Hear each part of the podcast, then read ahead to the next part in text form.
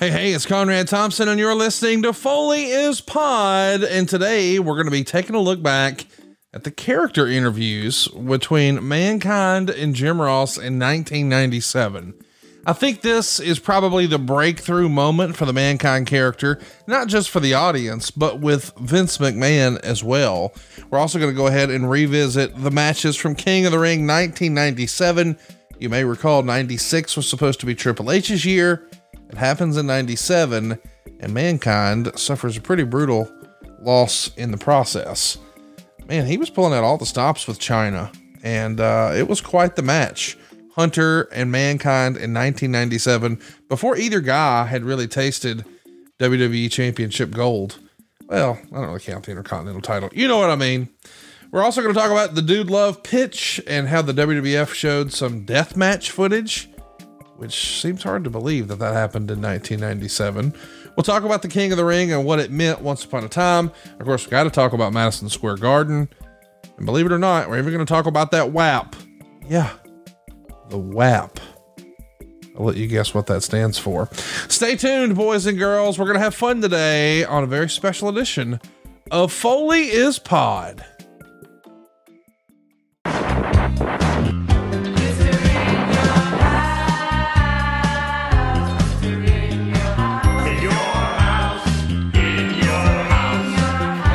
Conrad Thompson, and you're listening to Foley is Pod. And of course, we couldn't do it without Mr. In Your House, the hardcore legend himself, the Hall of Famer, Mick Foley. Mick, how are you, man? Uh, I'm doing great. I just came from Whataburger.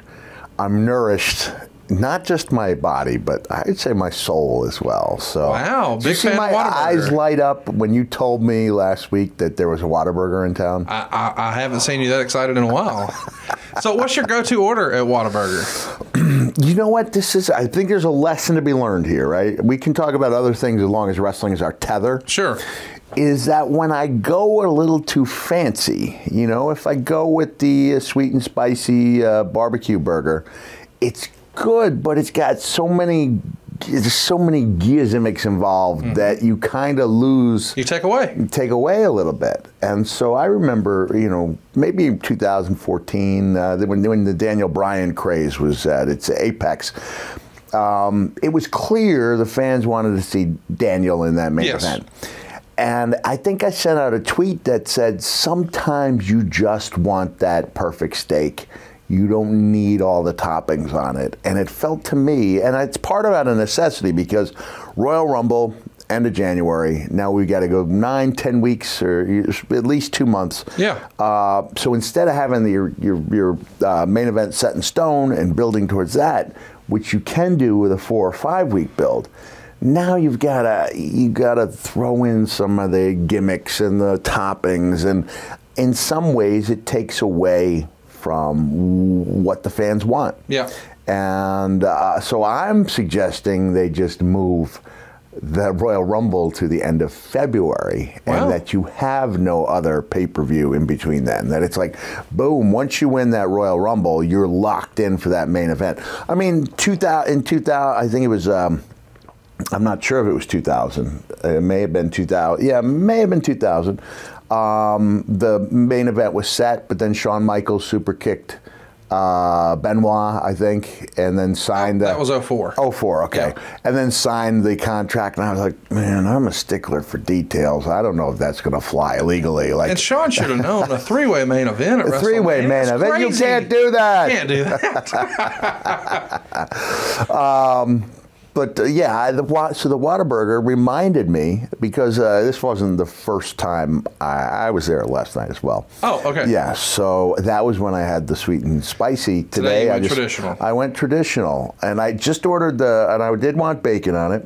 I wanted the mustard, and then they said mustard comes with it. So I was wondering when uh, what are they putting all the gimmicks? And they did. They came fully loaded. But but it was the things you expect on a burger. You know, a little bit of lettuce, tomatoes, they onions. through the yeah. garden, and it was it was delicious. Yeah. Delicious, yeah. Uh, I'm not a Whataburger guy. Grillo, our cameraman, is a huge Whataburger guy. Well, what are you? What kind of guy are you, as Jerry I'm a Lawler Shake said? Shack guy. really? That's a gold dust line. I like that. Uh, I like Shake Shack. Shake well, that Shack. line was originally from uh, uh, Andy Kaufman. Oh, that's right. On the David Letterman That's show, right. saying I could have sued you, but I'm not that kind of guy. And then Lawler remember. said, "What kind of guy are you?" And a hush came over the crowd. Were you watching that live? I was watching it live. It was the first episode of Letterman I ever saw. And I was visiting my brother John, who was a freshman at Indiana University. And Indiana had been voted, Bloomington, Indiana had one of the top 10 pizzas in the country as voted Really? that year. Yeah, I think it was Mama Bear's Pizza. And it was late. So my brother ended up being down by the loading dock during the entirety of the Letterman show. Missed that whole thing. And Oh, then wow. after that point, Letterman became a huge hit with me Sure. and that Lawler. That was a, something we were talking about uh, last week, where the Lawler stuff with uh, Andy Kaufman. I thought to myself and said to my friends, like, okay, I know the rest of that wrestling is what, it, but that, brother, that's real. Well, it, it felt real. Um, as a fan at the time, were you quote unquote smartened up? I was only smart in the sense that I watched a lot. I looked for loopholes. I, I guess I wasn't. I guess I was one of those fans who thought I knew the deal and then got the rude rude awakening when I actually got into training and found. I was. I thought my thea- my flair for the theatric was going to tie you know, carry me over. At that point, you you could get in without being super athletic. Right. Right. Like uh, the wrestling I grew up on was uh, mainly one-sided squash matches, and you know, it was a lot of uh, it was a lot of uh, grinding, pounding meat. I don't know. Yeah. So, you know, it was a lot of you know, guy, heels come in, they got to establish themselves in the first five or six weeks so they could work with Bruno, and that was what I was used to. It's just a bunch of moves uh, to, and then you wanted to see And some crowd work. Yeah, and some crowd work, uh, and it was great. It's just a one-hour show. I thought it was great, um, but I would look at the loopholes, and I would. But then you end up seeing loopholes that are not actually there.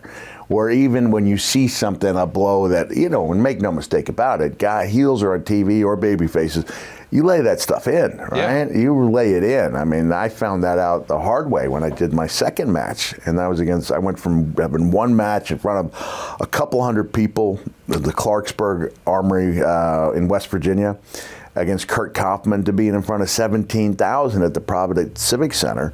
And when my mom saw me the next day in the parking lot uh, in Hartford. She and my dad had gone to Providence, and they just happened to see me. It wasn't like we arranged it via cell phone, and I was so clearly out of it, you know, because I, you know, I had a concussion.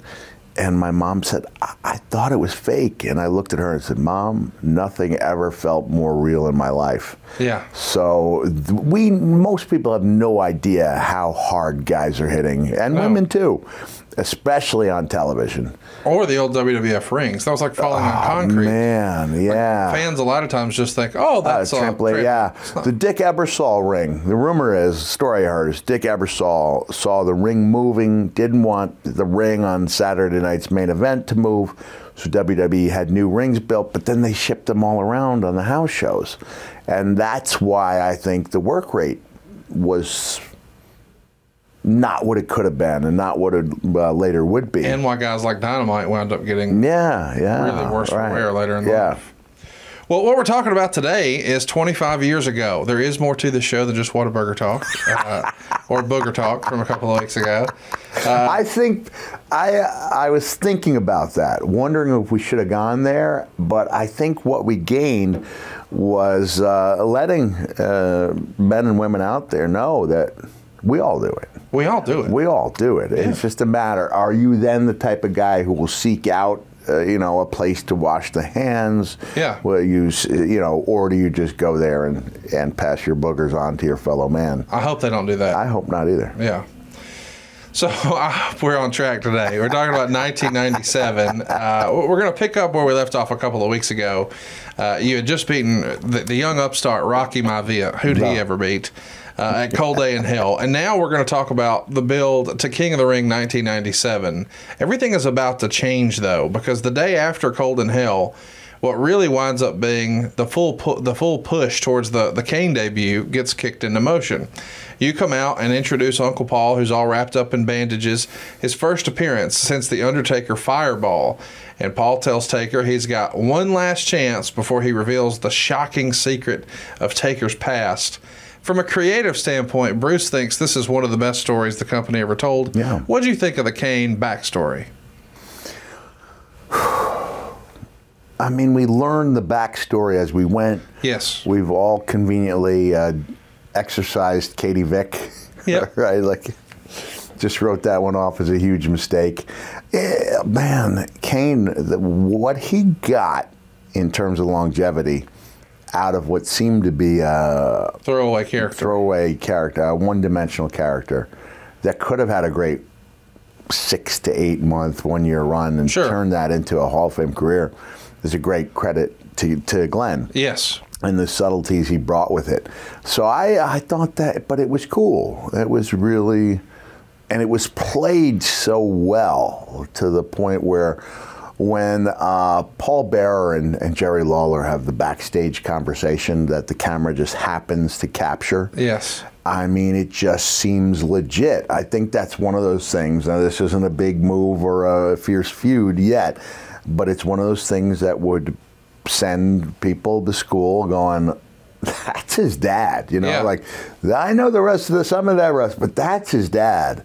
It was played so well, and it gave me that opportunity, as we spoke two weeks ago, to single handedly grab Kane and console him, and with the strength of my upper body, just prevent him from doing any further damage to himself or others. I have that type of tendon strength. Or we have no doubt. Uh, talk to me a little bit about Paul Bearer. We don't talk about him enough as a wrestling community. And man, how much fun would he have with the medium we're doing right now, podcasting? He would have been Yeah. phenomenal at this. Oh, this. man. Gone way too soon. Really a sweetheart of a guy. I never met him, but that's what I hear from everyone. But this storyline, the reveal of, of Kane and the backstory, this is probably maybe the pinnacle of his career, right? Yeah, other than turning on Undertaker with Oh, of course. Okay, okay. Of course, So, of course. so you can, it's possible to have two pinnacles in your career. I've seen it done. Yeah. Uh, look, I knew Paul from way back in World Class, right? in World Class in '88 when he was Percival Pringle III. As a matter of fact, there's not much visual evidence of Percy being in my scaffold match with Eric Embry, but we turned it into a tag team. It was me and Akbar against uh, Eric Embry and and Percy. And the reason there's not much visual evidence is because Ak and Percy pretty much got down on their bellies on that ramp and stayed there for the duration. Uh, not too much in the way of action. Yeah. And I was the guy who took the bump, broke my right wrist, Wow. ended up being the only guy in wrestling history to give a two month notice because my broken wrist wouldn't heal correctly. so, um, but I loved it there, and uh, Paul Bear P- Percy was a babyface at the time. Um, I babysat for his two children on a few occasions, took them to the movies. So I already had some history. And then when I heard that he went to WWF with this character, it just made perfect sense because Paul had been a real life uh, Mortician. mortician. Yeah. So it was one of those things that fit like a glove. And The Undertaker, uh, the debut of The Undertaker was so incredible. And Bruce, you know, was obviously. Right there. And that was Kane the Undertaker when was. he first debuted. How long did they keep the Kane name? Maybe Not very long. Not very long, right? Yeah. I just really think they realized The Undertaker, the most successful of the profession characters, Absolutely. right? I don't even think, like we said last I don't think most of us even thought of him as a profession, but That's his name. the Undertaker, yeah, it is. Yeah. It is. Um, so if somebody came in as the craftsman, yeah, he would be a great crafter, right? Uh, I'm going to put you in my scrapbook, brother.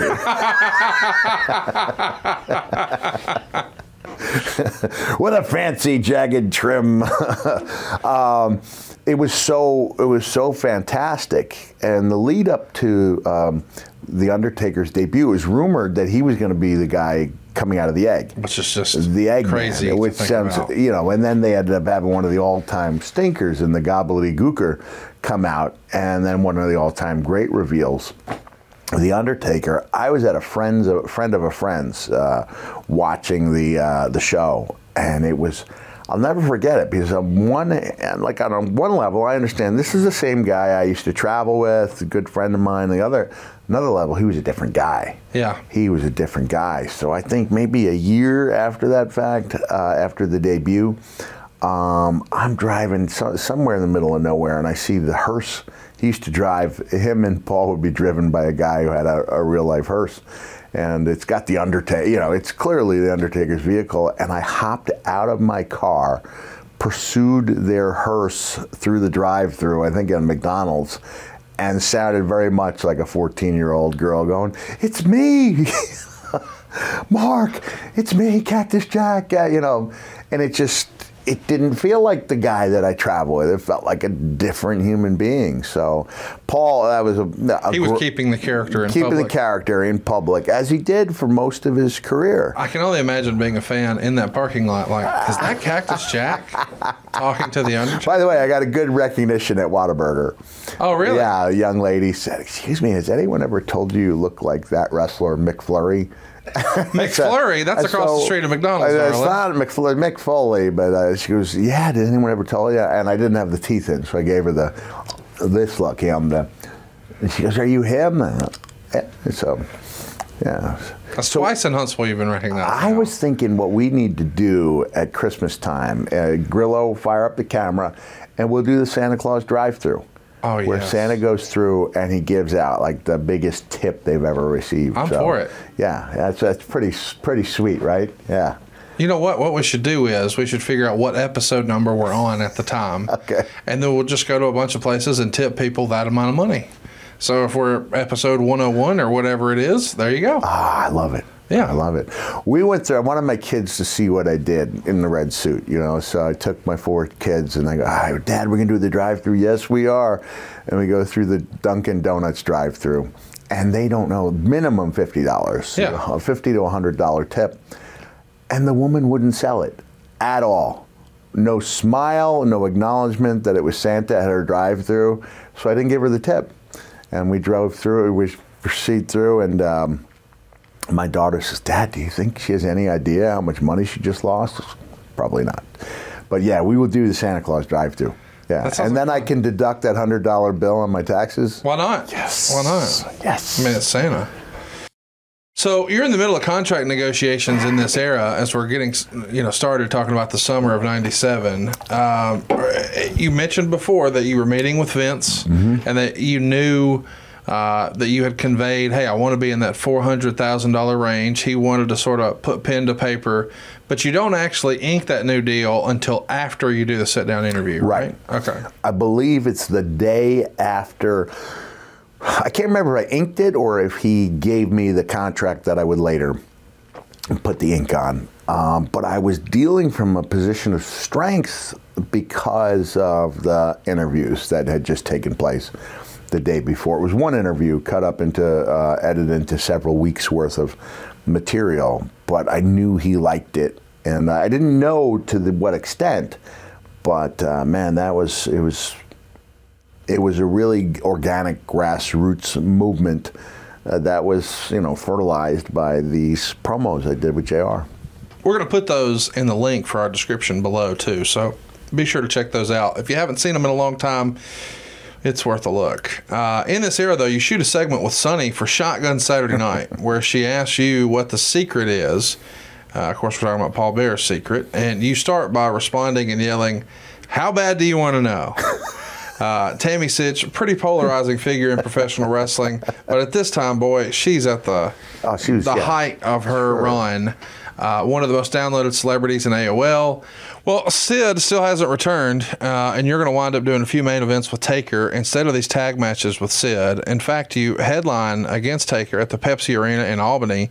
You've got 4,792 fans there. The next day, you're at MSG, and once again, you're wrestling The Undertaker. Uh, first, though, you cut a promo about how it's the anniversary of Bruno Sammartino beating Buddy Rogers for the WWF World title, and the history is going to repeat itself tonight. And then you insult New York before having the bell ring 10 times for the injured Paul Bearer, which super fun. Normally reserved for someone who's fallen. No, he's just hurt, but let's ring the bell. Either way. Uh, this is the spiritual home, if you will, of Vince McMahon's WWF. His dad ran there, and Sorry, that's pretty good stuff, though. it's great stuff. great stuff. But the, the, we've always heard fans or, or, or the guys say that Vince holds the, the, the garden in such high regard. Like if it gets over there, Yeah. it'll get over almost like it's the barometer. Was that your experience with Vince that he held it in that high regard? I remember quoting Vince to Vince uh, when when Vince's uh, dad passed away, or when or when he was inducted into the Madison Square Garden Hall of Fame. I can't remember mm, which event.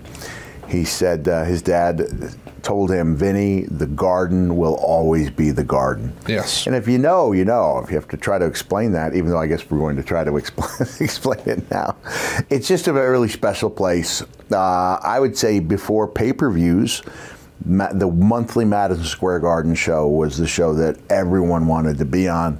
At that time, WWF uh, was running probably three shows a night. You know, A Town, B Town, C Town. C Towns would be the high. They ran high school gyms back in the day Yeah. and uh, everyone wanted to be on that garden show because it was the showcase, it was the best payoff, and it's always repa- re, you know retained that special place in uh, in people's hearts, including Vince's.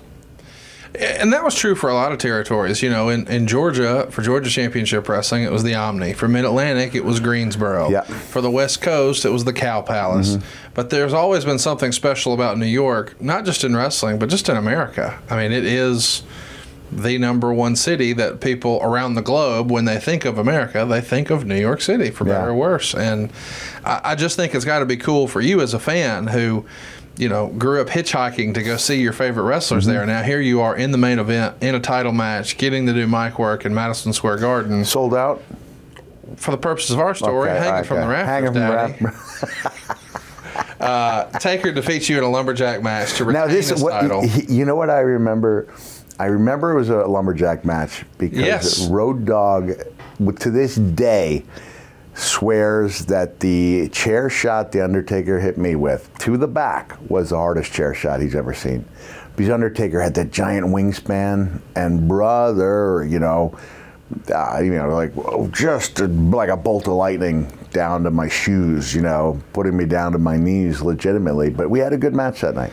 the rest of those lumberjacks, Leif Cassidy, who we know, Okay. also, Bob Holly, the Godwins, Okay. Jesse James, Doug Furnace, Phil LaFon, and Rocky Maivia. All right. So Rocky at one point was, Was a lumberjack for you. me. All right. Okay. Yeah. You, you got to remind him of that next time you see him. You had 10,702 fans there. Uh, not a sellout. Not sellout, but it was cl- on 10,000 is the, big on for the ascension. Yeah, yeah, Yeah. We were ascending.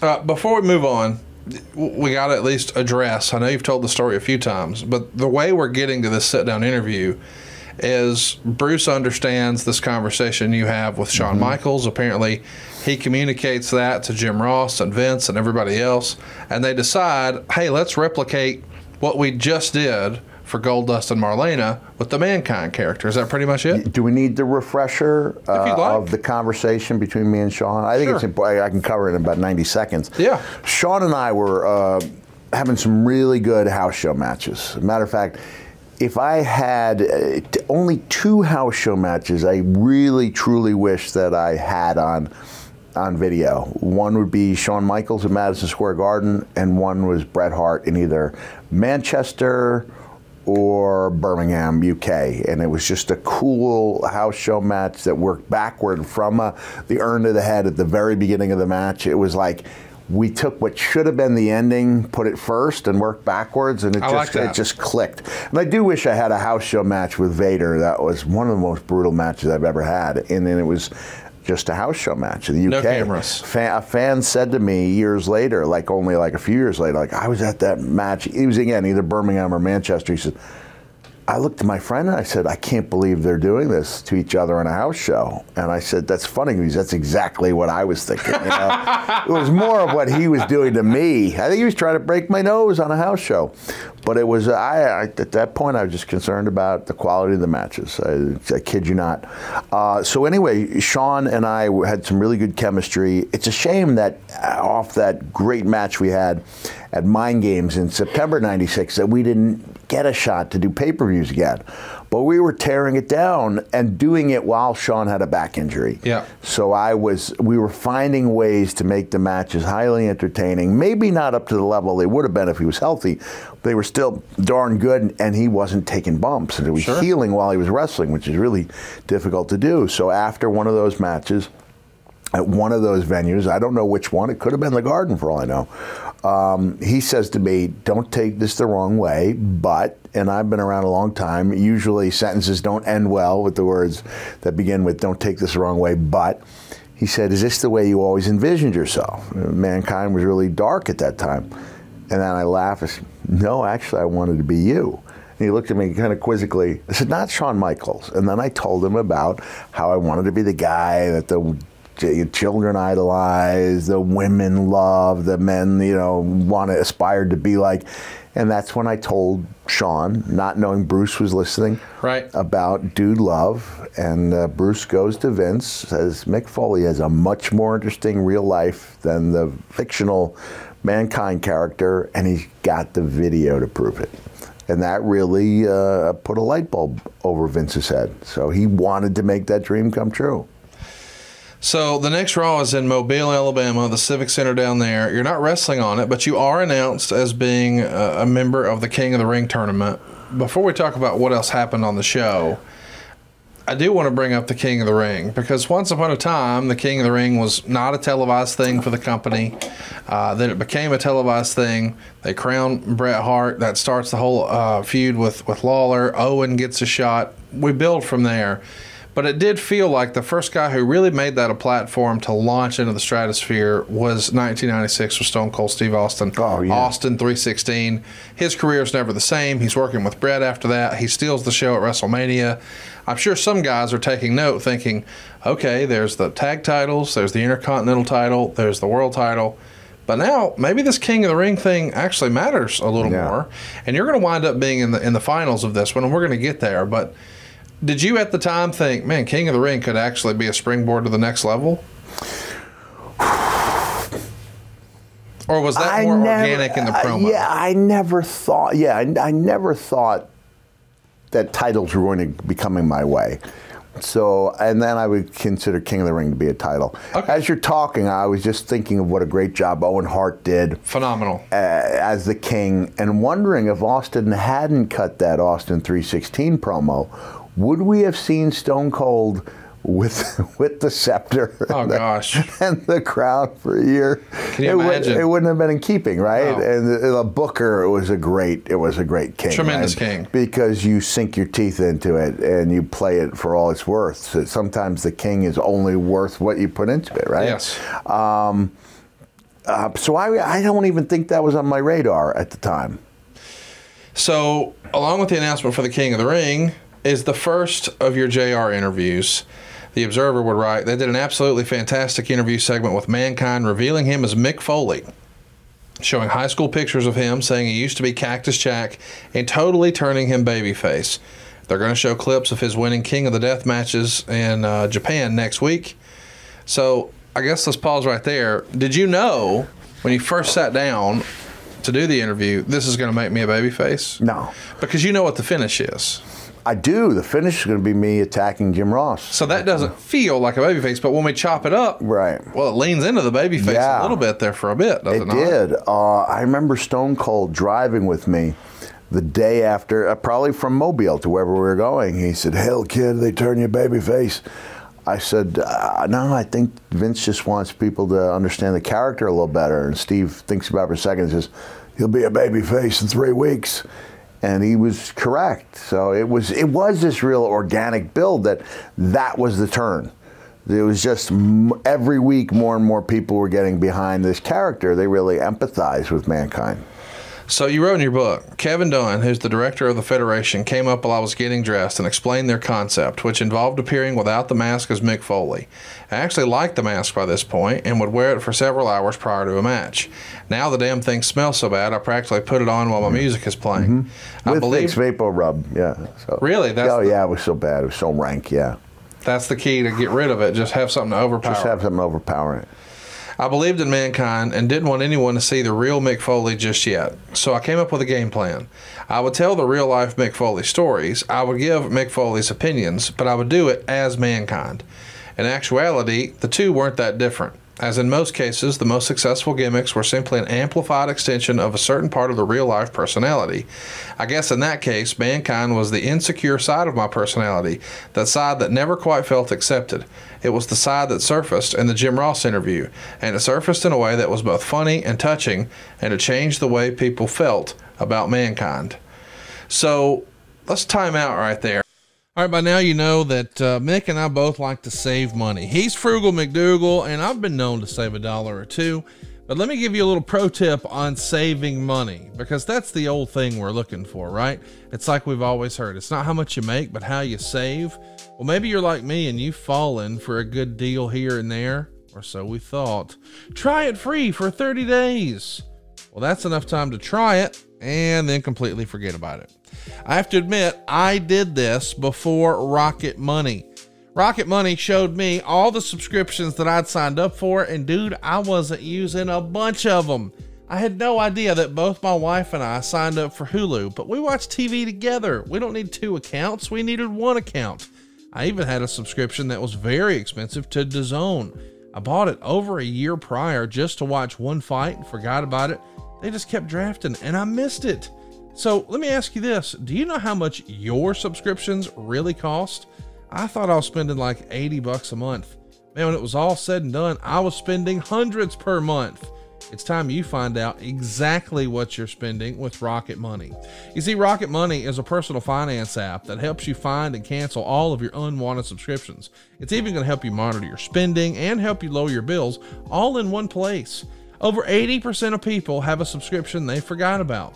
Maybe you signed up for the Starz app to watch one show, or maybe you got like a free gaming trial, but you never actually used it. That's where Rocket Money comes in. They will quickly and easily find the subscriptions for you. Any you don't want, man, you just hit cancel. Rocket Money does the rest for you. It's that easy. Rocket Money can also help you manage your finances in one place. You can automatically categorize your expenses so it's easy to track your budget in real time, and you'll get alerted if anything looks off. Over 3 million people have used Rocket Money so far, saving the average person up to $720. Stop throwing your money away. Cancel unwanted subscriptions and manage your expenses the easy way by going to rocketmoney.com slash Foley. That's rocketmoney.com slash Foley, rocketmoney.com slash Foley. I really like that you're just able to just be honest in your book and say, I wasn't let, ready to let everybody see Mick Foley yet. And mm. you were having success as mankind. Yeah. So the old adage, if it ain't broke, don't fix it, certainly applies here. But I do think it is a little different from the Goldust interview because Goldust was not in full gimmick. He didn't have the paint on. Right. So maybe they were thinking, well, let's just do exactly that. But you wanted a little twist on it. And I think because of that, it was better. I think so too. It's funny how with time you uh, you you tell the story kind of as you wish it had happened. Yeah. Because in my mind, it was always a conversation. You know, in the past 15 years or so, always a conversation with Vince pitching the idea and me saying, "Hey, I've got a lot of work tied up in this thing. What if I do one, you know, 100% honest, but doing the character of mankind?" I recall Vince saying, "You think you can do that, pal?" And I went, "Oh yeah, I, I know I can," because I, I did believe in my ability to pull off some things as long as it wasn't physical. You know, I realized the limitations physically, but uh, I did believe that there was a lot to explore there with that character. And if uh, our fans are listening, they can nod to themselves. No one's going to judge you. Admit some of you. I scared the crap out of some of you when you were children, right? That sure. 96, 97 Mankind was dark. Uh, some people still haven't forgiven me for what I did to Undertaker in 96, although I'd argue he got his comeback in 98 for sure. Um, but that was a character I felt that would hadn't run its course and would not be better served by pulling the curtain completely open. So, did you film these interviews in Stanford? Are they at the Stanford? Studio? Stamford. It was done in one. You know, it was one interview. Yep. So Jim, I don't know the questions. He didn't tell you ahead of he time. He didn't tell me ahead of time. You just had to freestyle uh, answers. Right. I mean, I may have been offered, but I didn't. I didn't want to hear the questions, and and then since uh, I didn't know the questions, Jr. has no idea how I'm going to respond, and it just took on this legitimate look of a real interview with a guy wearing a leather mask with divots uh, missing from his So I love that you said you didn't want to know the questions. Uh, there's two schools of thought on that. One, there's the preparation side of all of us who say, "Well, I want to know because I want to make it good." Yeah. Then there's the other side that says, "Well, then it's going to look fake and it won't come off across, come Yeah. across as real." Is that your thinking at the time? I don't want to know. Well, you know, in my experience with late night uh, talk shows, or not just late night, but any talk show, uh, most of them are heavily produced. Yes. To the point where you're basically asked to regurgitate Yes. a conversation you had with a producer. And then uh, there are a couple other shows, you know, like The Daily Show, where they say, uh, Jon likes to do a loose interview. Are you okay with that? Said, yeah. They said, okay, we'll see you on the side. I was like, that's it. It's, it's so much easier. And I think, you know, here's it's the same thing with scripted interviews. You reduce the possibility of striking out um, but you also reduce the possibility of hitting a towering home run. Yes. And I, you know, I like when I started my career, I, I realized that I, was. Kind of segueing in a sloppy way, but I was like, what if the strikeouts were just as exciting as the home runs? Like Wow. Reggie Jackson. Remember back in the day when Reggie swung and missed, you knew it. Like he would corkscrew into the ground, you know, fall over. Like he was taking his swings there. And I just think that when, you know, whether it's a late night interview or whether it is um, uh, a wrestling interview, people can feel the difference. And and I, I think we would have probably hit a double, you know, a nice long, maybe a ground rule double, speaking metaphorically. But that night, instead, we hit a towering home run. I love the analogy of the strikeouts can be entertaining too because we've all seen maybe it's on one of the old Crockett shows. Like I'll never forget the first time I saw Ricky Morton do a live interview on TBS. It's pretty bad. but then you can check back with him a year later. Man, Yeah. he's got it down pat. He's Oh, yeah. comfortable. He's feeling it. But him having a bad interview was better than it just being an eh interview. Yeah. It's sort of like the, what I hear from wrestlers is, hey, it's okay if they cheer, it's okay if they boo, but you need a reaction. You need a reaction, The worst is just nothing. And so sometimes if it, if it's not great and it's not awful, it's almost nothing to the audience. It's just Yeah. sort of there. And I think we've seen a lot of A lot of that. a lot, a lot of nothing.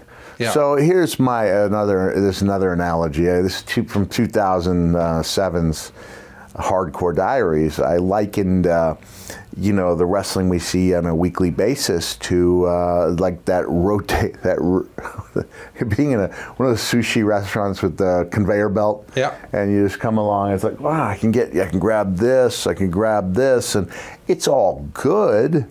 Uh, but it's not necessarily memorable. Yeah. It's not like sitting down with a homemade piece of grandma's pumpkin pie and you just want to savor every bite of it. So I was like, it's it's so quickly. So much of what we do is digested and forgotten that it becomes really difficult, but all the more important to give people those moments that they can remember. So when you're sitting down to do this interview, did you have uh, anything you were trying to accomplish in your mind? Like, if there's not, if you don't know the script, you don't know the questions he's going to ask, you know the quote unquote finish, you're going to attack JR. Yeah. Do you know anything else? Like, hey, here's what I want to accomplish with this. Because you said you didn't really set out to do a babyface. No, promo. I didn't. I just wanted to create something that was compelling. I felt like Jim was the perfect guy to do that with. Um, Did you have in your mind certain stories you wanted to share? no, Like you knew they were going to show the dude love footage. You provided that. right. Uh, but like the worms and all that, that was just No, I don't think the worms, the story about the, having worms thrown at me on the schoolyard had ever crossed my mind.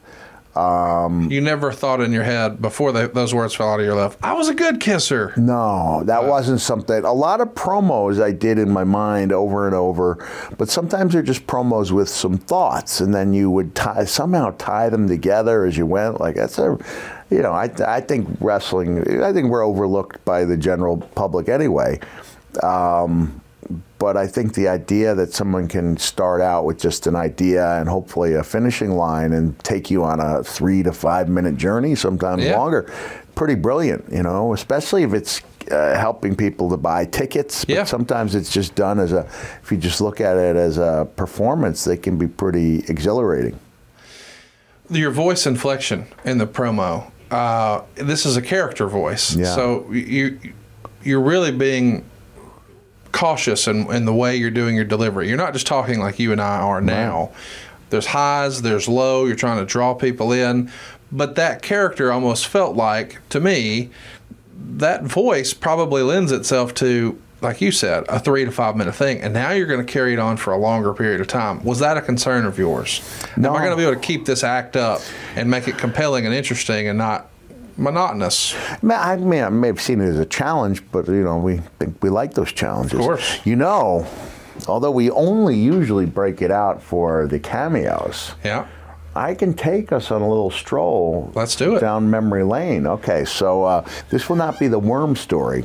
This will be uh, the. Uh, this will be the the lacrosse story. Okay. Uh, unlikely goalie, but it was a yeah, tough sport. I know it's kind of maligned as like the preppy sport, but it's a physical game. And as a goalie, especially like in middle school, before the the uh, the, the players are adept enough to get in the corners most of the time. You're taking a lot of the shots. Those are the heaviest. I know this is rife with you know the heaviest of all balls, right? I mean, it's the densest. It's Yeah. uh, lacrosse ball is something that uh, therapeutically can use therapeutically can be used to rub on the soles of your feet. Wow. Yeah, because of the the depth. So so anyway, when you get hit with one of those, especially if you don't have a cup, so I'm put, setting it up that I was the slowest guy. I don't know if I said this, but I was the slowest guy on the team by far. And to aid myself in running laps, I would take out my protective cup. When I ran, I usually remembered to put it back, and on this day I didn't, and I suffered the ultimate price for that. So I'm going to take you there in a.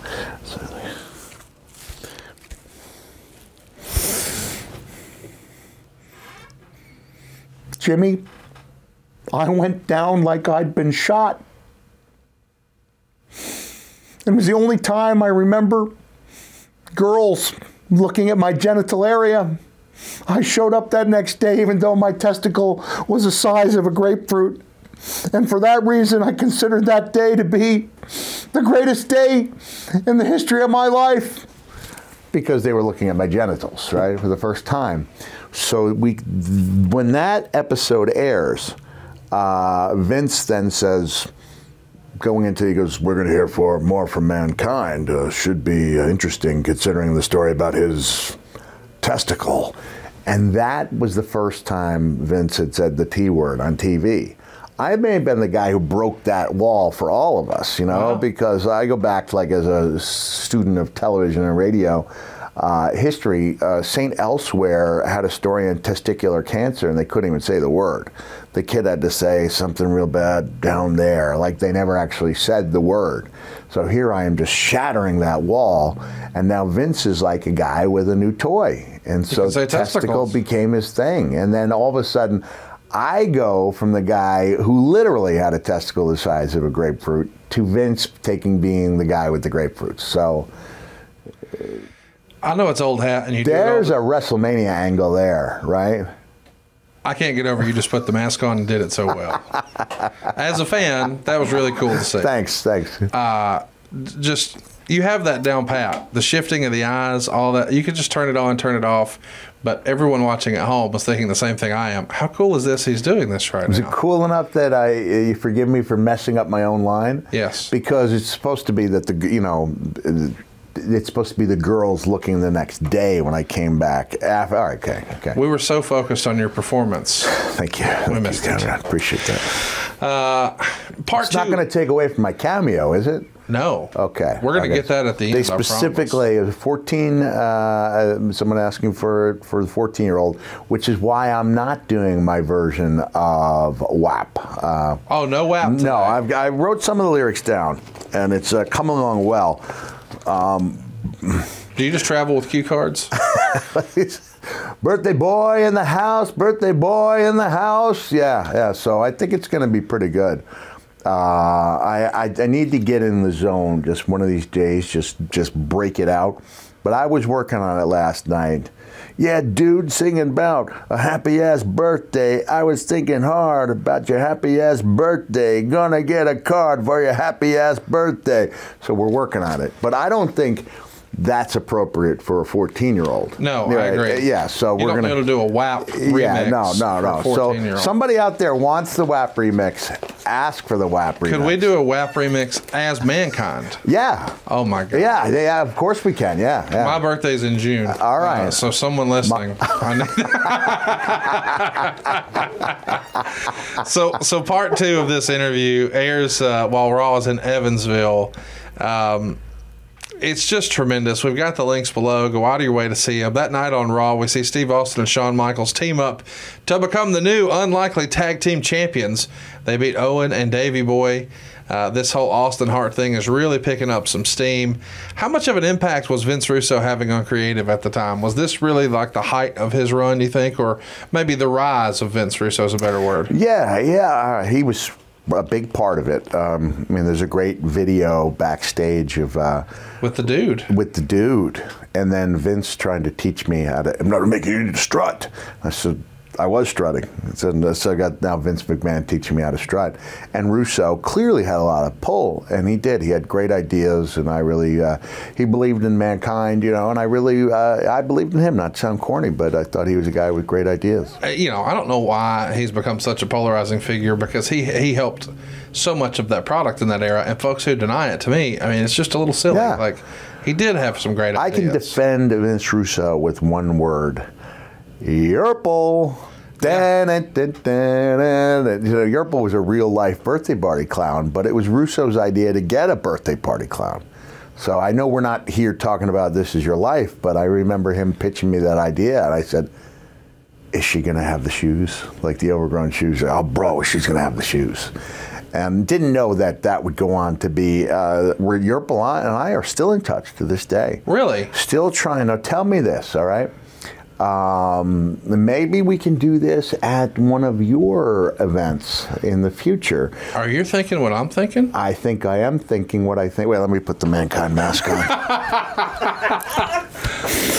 I think i am thinking what i think you think i think you're thinking yeah still got it I'm pretty excited about that. we got to get Yurple. what we want to do is turn it's just a specialty photo. It doesn't have to connect and resonate with everyone because everyone can understand. Boom, come in, Yeah. take your picture. Guys got the hand on the shoulder, right? Uh, what I want to do, recreate that hospital room. Oh wow. And then instead of standing in the middle of mankind and Yurple, or man in a mankind mask in case there's a copyright issue, bed? you're in the hospital bed. You put on the gown, right? And we got, you know, we got a bedpan Hand, hand, let them hold the bedpan. Yeah, let them hold the bedpan and boom, photo out. We do a hundred of those. I love it. It's pretty good, right? I love it. I, don't get me wrong. I'd like to make money. Grillos, give me a thumbs up. Yeah, yeah. You think So- available for such a booking? I, you know what? I tried calling Yurple. Uh, I left a message uh, before I did uh, an event in Missouri, and she didn't get back to me. Yurple's big leaguing you. You man, could Get big league by Yurple. So if anyone out there knows Yurple, uh, it- you could look it up under JoJo and Yurple's Fun Time Palace, and it could be in Texarkana. Last known address for Yurple was Texarkana. We got to find Yurple. You have any friends in Arkansas? I, I do, as a matter of fact. Our, our mutual friend Stan. Stan's in Arkansas. Stan's in Arkansas. So, but Stan's an investigative reporter, right? Yeah, NEAreport.com. All right, Stan, get to work on the Yurple situation. Dude, if Stan could bring us Yurple, We could get a fake Yurple, but we would know, right? well, yeah, we're not getting a fake mankind. no. no. I mean, that's the legit mankind mask, right? Wink, wink. yes, it is. Yes, Yeah. of course. Uh, let's talk about the whole Bret Shawn Yeah. situation. You know, they were originally supposed to be hooking it up at King of the Ring. We know that's not going to happen. Um, Bret's going to be injured. He's going to be doing some promos from a wheelchair. They're going to go a little long. Shawn Michaels was supposed to super kick him before it went off. Bret missed his cue. There's some hurt feelings. Eventually, it bubbles over, and there's a fight in the back. At this point in 1997, how many times do you think you've probably seen a fight in the back?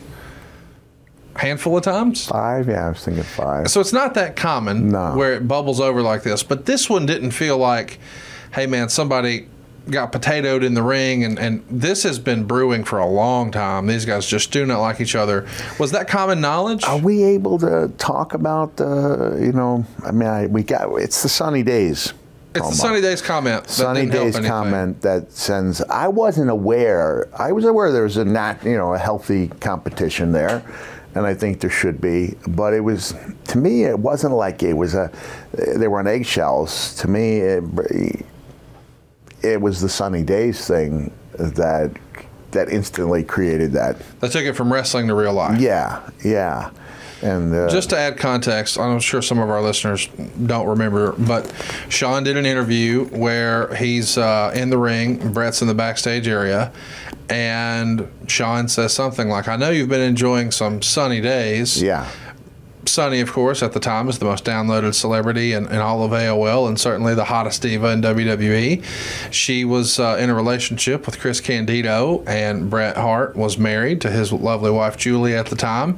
Shawn Michaels was single and ready to mingle and allegedly had been enjoying some sunny days, depending on who you believe. But when the accusation went the other way towards a married man, all of a sudden, Bret, who has a wife and kids at home, and all the kids are watching the product, that's probably not the best environment to No, go home to. no. And that feels like it probably crossed a line as far as just uh, man code and wrestler code, even if it were true, and we don't know, and it doesn't really matter. But you don't say that on TV. right. Did you feel like Shawn took it too far? Yeah. Everybody agreed with that? I, I think so. So when it came time for these guys are going to come to blows, and allegedly a lot of this was over he said, she said, for I won't put you over, you won't put me over. In the end, this is real life. Hey, that dude's messing with my family. Yeah. Right? So I didn't see the fight. Everybody Uh, heard about it, though. Everybody heard about it. I was there in the aftermath, and uh, Shawn said it was an unsafe working condition. Storms out. Storms out. And I remember Corny telling me, if not that day, then the next TV taping, that my ship had just come in. That, uh, you know, the Shawn Michaels, uh, because up until then, I, you know, the love handle was going to be Dude Loves finish, right? So, so I know we're jumping around here, but suffice to say, uh, the, the, um, promo with Jim Ross goes over so well that Vince calls me on the phone. We're living down in the Florida Panhandle, so I'm on Central Time. Rare day off because we're working pretty steadily, really steadily. Um, and he calls me at around 6 a.m., which is 7 a.m. Eastern. Hey, pal, how'd you like to be Dude Love? And I said, one time? And he said, from now on. Like the idea of bringing that character to life and allowing me to live that dream, that's what he loves doing that. People can say what they want about Vince. Vince is wholeheartedly believes in the dream and making those dreams come true. And I've seen him do it, you know, for, for you know, for someone uh, really struggling, you know, with uh, with life-threatening illness. And there, we talked uh, uh, several weeks ago about a young man named Marcos, who I was able to bring into the ring and help create this really special day. But you don't do without Vince's blessing. So he does believe wholeheartedly in that. He wanted me to live out that dream of becoming Dude Even if Love. it wasn't necessarily for you, he wanted the audience to see. Yeah, yeah, Hey, yeah. you can do this too. Dreams Right. can come true. Right. And I mean, it's a great story for the audience and, of course, fun for you too. Now, is this at the time? Uh, there's also this uh, storyline where Steve is looking for a partner. Is this is uh, So when, when the whole thing happens with Shawn, Yeah. but we're going to get there. But yes, you're on the right track. all right? So I don't become. I'm not dude yet, but we want to. We ha- want to have a moment. Yeah, supposedly Yes. puts. Uh, uh, mankind over the edge, and I'm showing up on a weekly basis, uh, helping Steve, fighting off his foes, and basically getting stunned. And uh, you know, get, so getting like the door slammed in my face because Austin's a loner, wants no part of mankind, and uh, and it's good TV on a weekly basis. And I'm taking some serious shots too, Yeah. right? Like this is uh, Steve is nothing is going to put a dent in Steve's armor as far as being the top guy. Uh, so it's not hurting him; it's only enhancing that character to be uh, d- d- stunning poor mankind. But simultaneously, people are building up this empathy for him. Yes.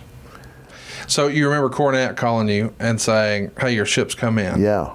And it was because of the the the Shawn Michaels absence at the time. Yeah. So I think what was happening is these interviews are getting over to Yeah. the point where Steve asks me after week one, am I turning babyface? Predicts I'll be a babyface by week three, which I was, and now the company's going to invest in me, uh, in part because Shawn is gone, and that leaves a, a big hole in the lineup. Does your uh, financial brain uh, even consider, or is it just your wrestling brain? When it comes to being a heel, we've heard every wrestler say, "Oh, it's just more fun to be a heel," and I get that. Yeah.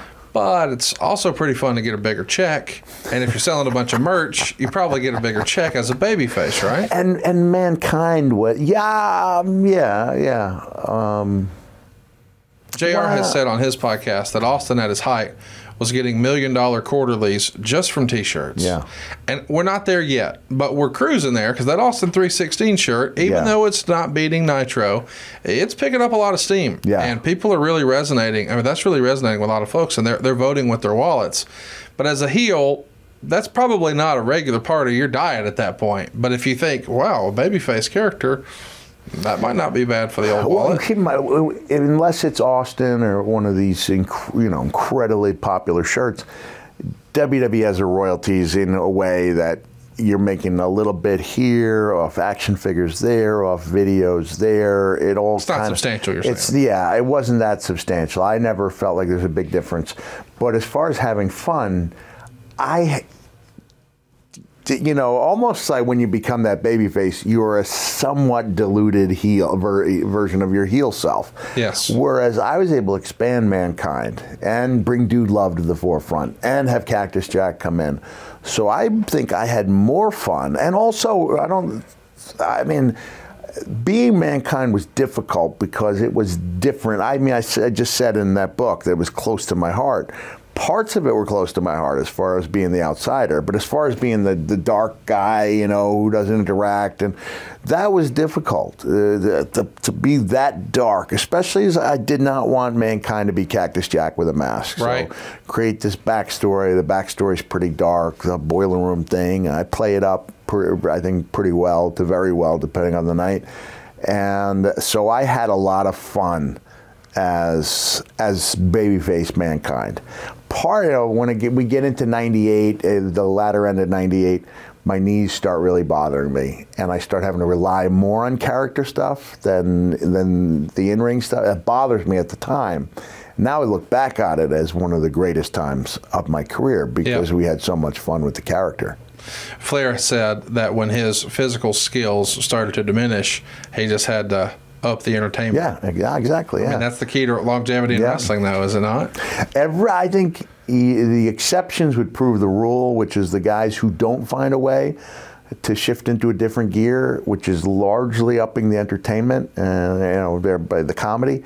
Uh, they're the ones who do much better, and the guys who don't find a way to do that end up floundering. Yeah, no kidding.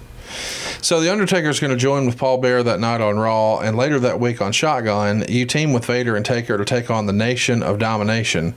Um, So I so a couple months after uh, Revenge of the Taker, I'm now teaming with Taker, who does a heel turn of his own. yeah, he's Okay. joining Paul Bearer because he doesn't want this secret to come out. Okay, gotcha, About got it. Kane. Uh, and you're working the loop with Rocky in between TVs.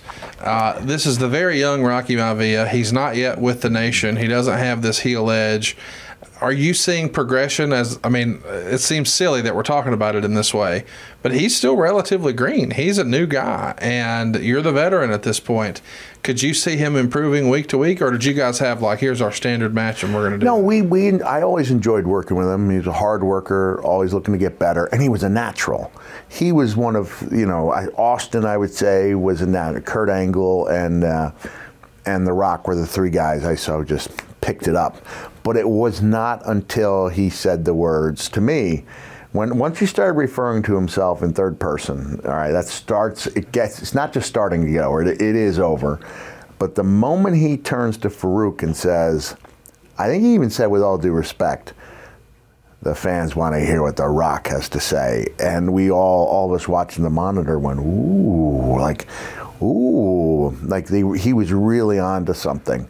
And all he needed was that little something. And, uh, you know, he's talked about, uh, I mean, it did bother him that fans turned on him. Yeah. The die Rocky die chance. You got to take that personally, How right? could you not? because he's uh, he's uh, he is portraying a character who is very close to himself, right? He's Well, he's also doing exactly what the office has told him yeah, to do. yeah, and it's not working. And then when he starts doing things his way, it does start working. Yeah. and so that was night and day. But we would have, I, I, I don't, we got the one star or one and a quarter, I think. Or just one star. I said we, we should have earned one and a quarter. I thought, personally, I thought uh, Cold Day in Hell was a one and a half star match and that we were robbed of that half star. We're gonna get a we're gonna get a hashtag trending about that. get get Meltzer to acquiesce. In Huntington, you defeat Savio Vegas. You're gonna advance in the King of the Ring tournament. But the real story is part three of your interview. They show clips of the King of the Death match Yeah. from the IWA. Meltzer would say this. They did another Mankind segment, mainly showing his gimmick matches from Japan, and also showed an ECW clip of his farewell, talking about how he had so much respect as Cactus Jack and he doesn't have any as mankind. It was great. Again, he should be an actor on television rather than a pro wrestler with the way he can deliver a line. This may be a way to build up the first explosive barbed wire match in WWF history later this year, since Atsushi Onita has talked about wanting to do that match in Madison Square Garden. Now, that is a fun sidebar because there is in this era a famous picture of Onita meeting with Vince in the WWF headquarters. Did you have any idea that that was happening? no, no, I did not. Wouldn't that have been something Ah, I to think you it. and Onita as mankind and Onita in the WWF? I, I would have loved it. I remember in '98 pushing for that match with me and Terry Funk, something on an island where we didn't have to worry about uh, explosions or anyone around ringside getting hurt. Uh, I, I it was a cinematic match before there was a cinematic match, Yeah. right? Yeah. Um, the idea of it being remote where you couldn't go and see it or anything like it, I thought would be a draw. And we've done, you know, things like Floating rings like FMW Yeah, yeah. or Spring Break Nitro, whatever. and to break this out, the exploding barbed wire match in the United States, I think would have been a, a great deal. It would have been tremendous. Were you surprised that they were able to show that footage? I mean, the idea that we saw that footage on WWF programming. I mean, you go back to like that new generation era where it's Doink and Bastion Booger and Yeah. Jeff Jarrett with this with uh, the, the, suspenders. the stripper gimmick, and it, it it's uh, quite the departure to now we're seeing explosions on Raw, right? Yeah. um, I, I, it's it's such a I don't know. It's so cool of Vince to be able to pivot. He realizes he's getting his butt kicked in the ratings. He's got to do something different. But the idea that he's showing footage from other promotions, They think they just they found out who had the the rights to it. yeah, Uh, I think they had a, a pretty good working relationship with ba- Baseball Magazine, which was the number one wrestling magazine for reasons I still don't understand. A Japanese magazine calling itself Baseball uh, about doesn't make sense to me. Um, but neither did the fact that they'd have naked pictures of women in their versions of like Time and Newsweek. So Right. a lot about the culture I still don't understand. Um, but uh, I'm I'm drawing a blank there. You wanna? well, it's just crazy to me that, that Vince is embracing showing other promotions. I didn't actually draw a blank. I was thinking of some of the vile things that they would s- show in some of their magazines, pointing it out. Oh my, it was a fetish magazine. I I sold it. Oh my god. Oh geez. And I don't want to say who the wrestler is, but he's not here anymore. Was, Isn't that awful? And all I heard was, I said, Isn't that gross? Okay. so hey, you know, to Was there a their squid own. involved? No, no, no. no. Okay. Glad to hear it. All right, boys and girls, let's take a time out to talk about a great new sponsor we have here on the program, Mood. And man, they have something I didn't even believe was real THCA flower. That's right, Mood is known for their federally legal THC, but now they're adding their most potent product yet to the lineup, introducing the hemp based THCA flower, the future of legal THC. Try it along with all of Mood's other amazing offerings like Delta 8 flower, gummies, vape cartridges, and more. And for a limited time, Mood is giving our listeners a free gram of THCA flower and 20% off your first order. Just visit hellomood.com and use our code FOLEY. I have to admit, this was new to me. I am a rookie. I am not a veteran in this game like our pal Jim Ross, but I was so excited to try it and to check it out. And let me tell you, the person who benefited the most might actually be my wife. I think I've mentioned it before. She's training to do some fitness modeling stuff. And man, she's just run herself ragged. She hadn't been sleeping well until mood. She took one of their phenomenal gummies, and man, she had the best sleep of her life. We are really sold on this product. I think you're going to enjoy it too. But THCA, man, here's what I've learned about this THCA flower is perhaps Mood's latest and most potent breakthrough in the world of legal cannabis. You see, THCA, I'm learning, converts into THC when you heat it. So you get that classic, well, you know, euphoria high. And Mood has 10 other high inducing strains, the most potent they've ever offered. They put an end to guessing games at Mood because they have federally legal forms of THC that have been extracted from hemp plants. All of their products are regularly third party tested in Drug Enforcement Agency registered labs. They're also sourced from small family farms and then grown organically. How about that? The experts at Mood have tested and tailored different strains for specific moods, from euphoria to energized to creative to chill. Something for everybody, whatever mood you're looking for, they got you covered. However, you take your THC, Mood can handle it. I mentioned I was a beginner. Our old pal JR, he's a vet. I enjoy the great tasting gummies. I know my man JR loves the classic flower. Old Dave Green likes a convenient pre roll. There's something for everybody. Try Mood's new THCA flower and get 20% off your first order and a free gram of THCA flower. Just go to HelloMood.com and use the promo code FOLEY. That's hello, M-O-O-D.com, the promo code FOLEY for 20% off your order and a free gram of THCA flower.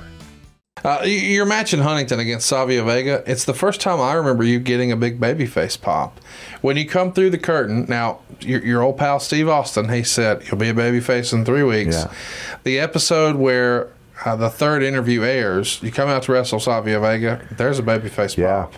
Were you surprised, or were you like, "Damn it, he was right"? Or are you at this point excited, like, "Okay, that's a new challenge"? I'd actually been feeling it on a nightly basis, so then you could feel the injection. you felt it on house shows. We just saw it there yeah, for the first time. Yeah, Are you happy at that point with the transition it feels like your character is making, or Yeah. because you've been so dark? Yeah, I feel because first of all, it's more me. Yes. Uh, they were getting behind me uh, based on things that were 100% true. You know, I mean, I like it, it's nice that uh, people thought I did a good performance, but I'm saying things that I 100% believe in, and so this is a character people think they can get behind. This is where people start to see a little bit of themselves in this lighter mankind. You know, he's not he hasn't lightened up much yet, but they see a little light at the end of that tunnel. So, who are you most excited to see your swollen testicle?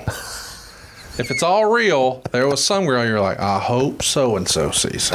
Well, it was just rumored. Uh, that's the grapefruit. And, uh, no, more like a tangelo. No, grapefruit. Yeah, grapefruit. So, uh, part four of this interview series is actually supposed to air after King of the Ring. Okay. At the actual pay per view, you're scheduled for two matches. The first is with Jerry Lawler. Yeah. You're going to get the win in 10 minutes and 24 seconds with the mandible claw. No Paul Bearer with you because you're a babyface. Uh, and Meltzer would say he's gone back to his Cactus Jack Bang Bang trademark now that he's a face. Actually, this was not a good interview, made even worse by the lack of crowd reaction and the fact that 10,000 in, in the building, the only person seemingly reacting was Vince McMahon, who was laughing at the humor that nobody seemed to either understand And this or is my my funny. promo. Yes. No, not, not not part four, but the King of the Ring promo beforehand. Yeah, I don't remember. There were some cheers for Mankind as he came out, but almost no babyface pop or reaction uh, to his um, uh, to his interview. Lawler came out and insulted the fans and did a monologue with all old jokes, blah blah blah. Either way, after a messed up neckbreaker spot, Lawler hit a first drop, a fist drop, and then went for a pile driver. But Mankind powered out and hit the mandible claw for the win, a star and three quarters. Um, of course, Lawler at this point, you know, it's weird to read the Observer back then. He's talking about uh, Lawler at 47 as if he's way over the hill. Our favorite wrestlers are jumping off balconies in their 60s, and we're great with it now. Uh, but Lawler here, was this a, a fun experience for you growing up a guy who had such great respect for wrestling and you knew what Lawler was? He might not be at his physical peak in 47, but as a guy who was grown up loving it, it had to be exciting for you. It was exciting to the point where I don't know it makes for good TV for me to find a, a photo. I'll find it while I'm talking. Yeah, I ever since I saw Lawler in that um, uh, Letterman thing. He'd been someone I really liked, and as I got to know uh, uh, Brian Hildebrand, Mark Curtis exposed me more and more to the. Uh, He's a super Lawler fan. Super Lawler fan. I, I will. We'll make sure we put it in. It's me uh, getting a character caricature done in 1983, where I was calling myself the big guy. I wanted to be. I, I should sue Ryback over that, right? You should. The big guy, and um, and I've got the Lawler uh, crown goatee with no mustache. Yeah. How about yeah. that? So, so it was cool. I did mess up that neck breaker. To this day, I find that a really difficult move because you don't know which way Is he going a, that way or a this way? guy's going, and um, yeah, I've messed that move up a handful I never really thought about that, but I've always, you know, we know that here in America, guys work the left side, but there's not a. No, no. You always go left or go right. Yeah, some guys do it differently. Yeah. And it's a yeah, I just I know that sounds crazy. So it's one of the more difficult moves. Once you know which way you're going, it's not difficult. Yeah. But uh, it's difficult to get a feel. So I did mess up that spot. So it's not necessarily a matter that you and Lawler didn't just click. You just think it was just that one spot. No, uh, maybe we didn't click. Uh, it's one of those matches that gets mired in the middle, where I uh, I don't have a recollection of it. I certainly don't remember flopping an interview that badly. Well, that's just like Meltzer's opinion, man. Uh, t- talk to me about Bang Bang, though, because you were very clear a minute ago saying, I didn't want Yeah. Mankind to be Cactus Jack with a mask. But now at this point, we've acknowledged that you used to be Cactus Yeah. Jack and you really long to be Dude Love. Uh, is this where we maybe see for the first time there are going to be different faces of Foley because you're embracing? Well, I think if I was doing the bang bang, I wasn't banking on there being three. I didn't. I mean, I was. I had been told Vince said Cactus Jack will never step foot inside. That came, I think, from Bruce. Yeah. Uh, never stepped foot inside a WWF ring. So even if he was going to give life to Dude Love, uh, there was never a breath about it until September of '97. I know you're not Vince, so you don't know. But why do you think Vince would have said that? Because he didn't like that once upon a time the character had the last name Manson, or because he wanted to own it? I, I know this is ba- this is before I was even with the company. Right. This is Bruce. Um, I, I remember running into Bruce at LaGuardia Airport. Uh, Maybe I was with WCW, or maybe I was independent by that time. Um, and it was only years later. Bruce said, "Do you know Vince was with me at LaGuardia?"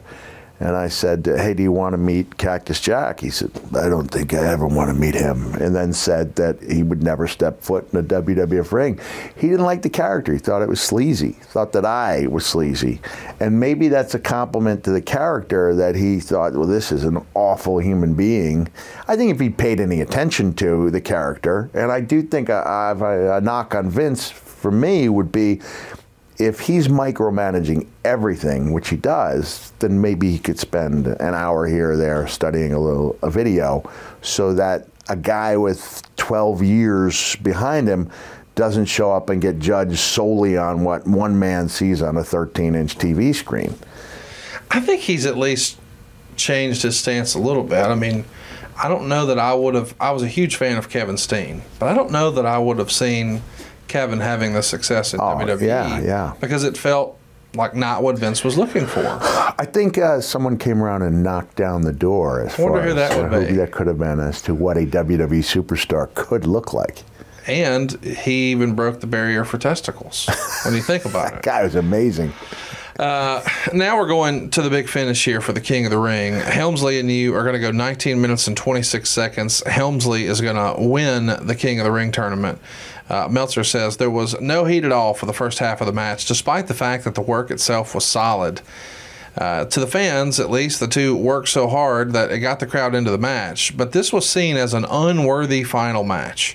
The second half of the match built to a very good match, mainly through Mankind taking crazy bump after crazy bump, and the announcers attempting to paint a portrait of him, putting on one of the most courageous performances in history. The match just didn't reach that level. There were even boring, loud chants at times. Mankind hit a couple of hot shots for near falls. Helmsley took a flip into the buckles and later a backdrop on the concrete floor. Mankind did his elbow off the apron onto the concrete onto Helmsley. Mankind hit the double arm DDT, but Chyna distracted the ref from counting the fall. Helmsley went for the pedigree, but Mankind powered out. Mankind got the mandible claw on, but Chyna pulled Mankind off Helmsley and out of the ring by the hair. Helmsley pulled off Mankind's mask, revealing, well, Cactus Jack, of course.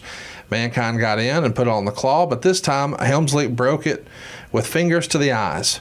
Mankind came back with a reverse atomic drop, did his running clothesline, where both take the bump over the top rope, and Mankind missed a falling elbow off the apron when Chyna pulled Helmsley out of the way, and Mankind hit his head on the guardrail. What a sick thud that was. I remember that one.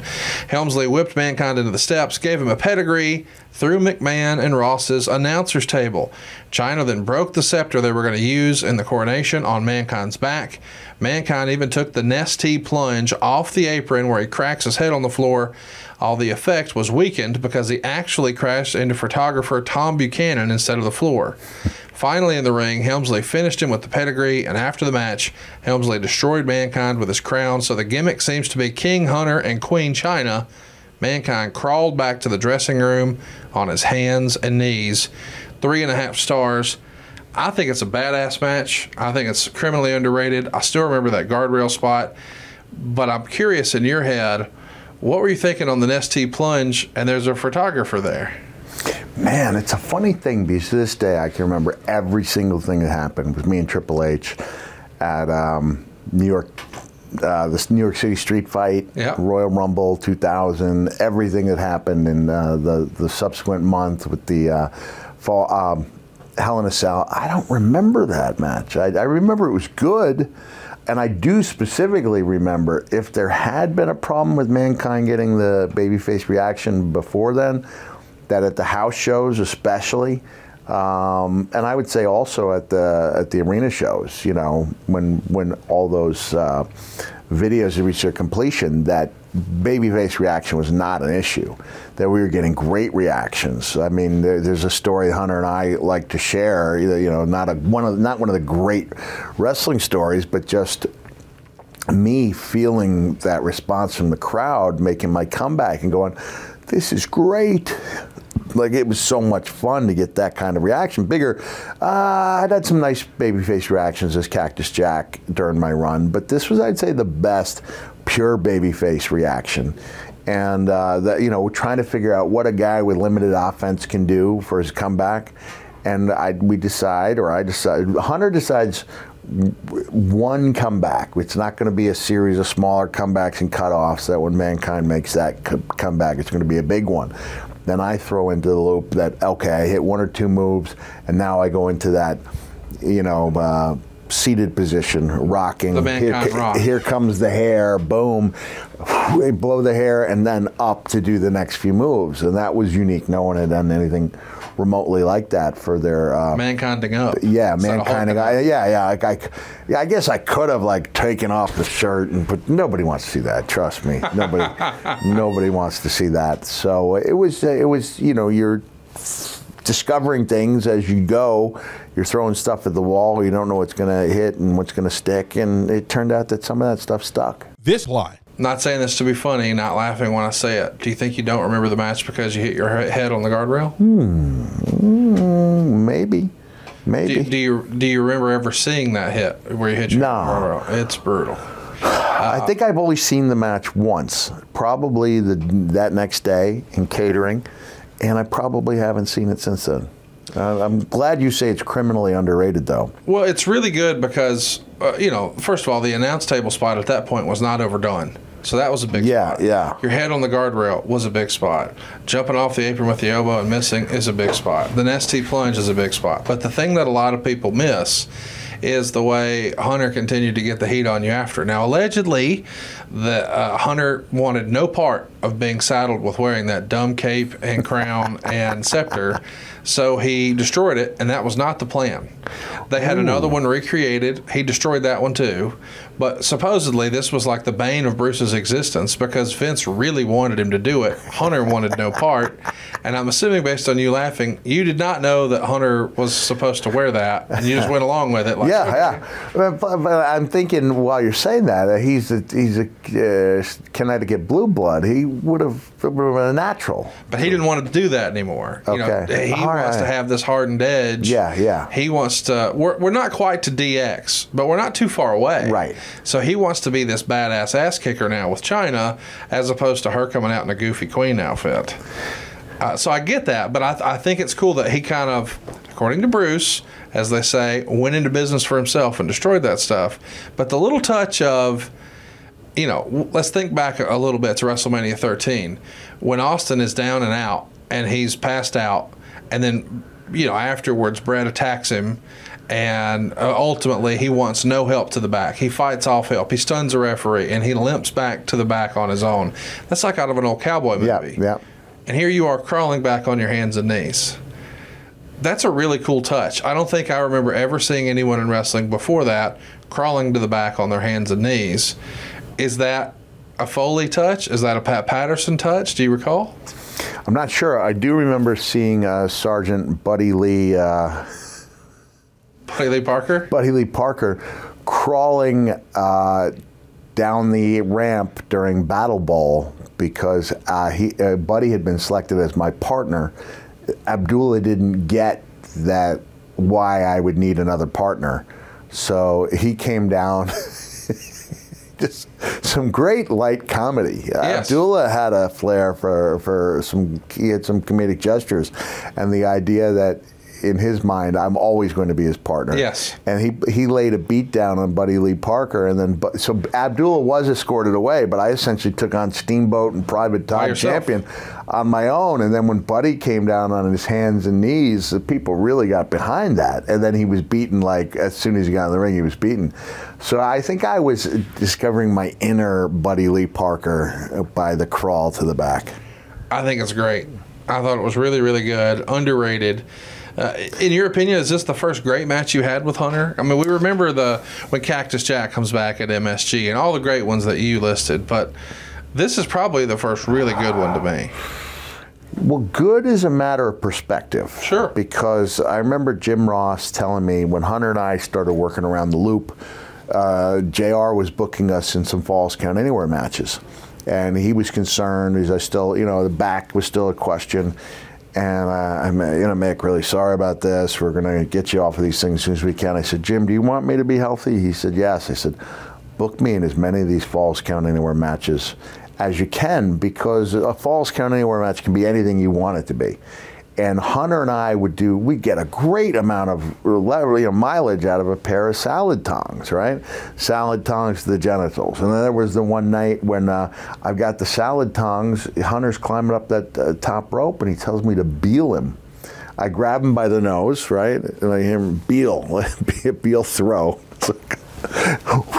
You know, the big exaggerated. So it's like casting a fishing line with that. And he would take the big bump. And so we were having a lot of fun, getting a great crowd reaction, but not having that false count anywhere. I, there were times when I, I wasn't just crawling back to the back as part of the show. I remember in Savannah, Georgia, crawling back to my hotel room because I had a Falls count where I match was Sting, and I thought we're going to go comedy.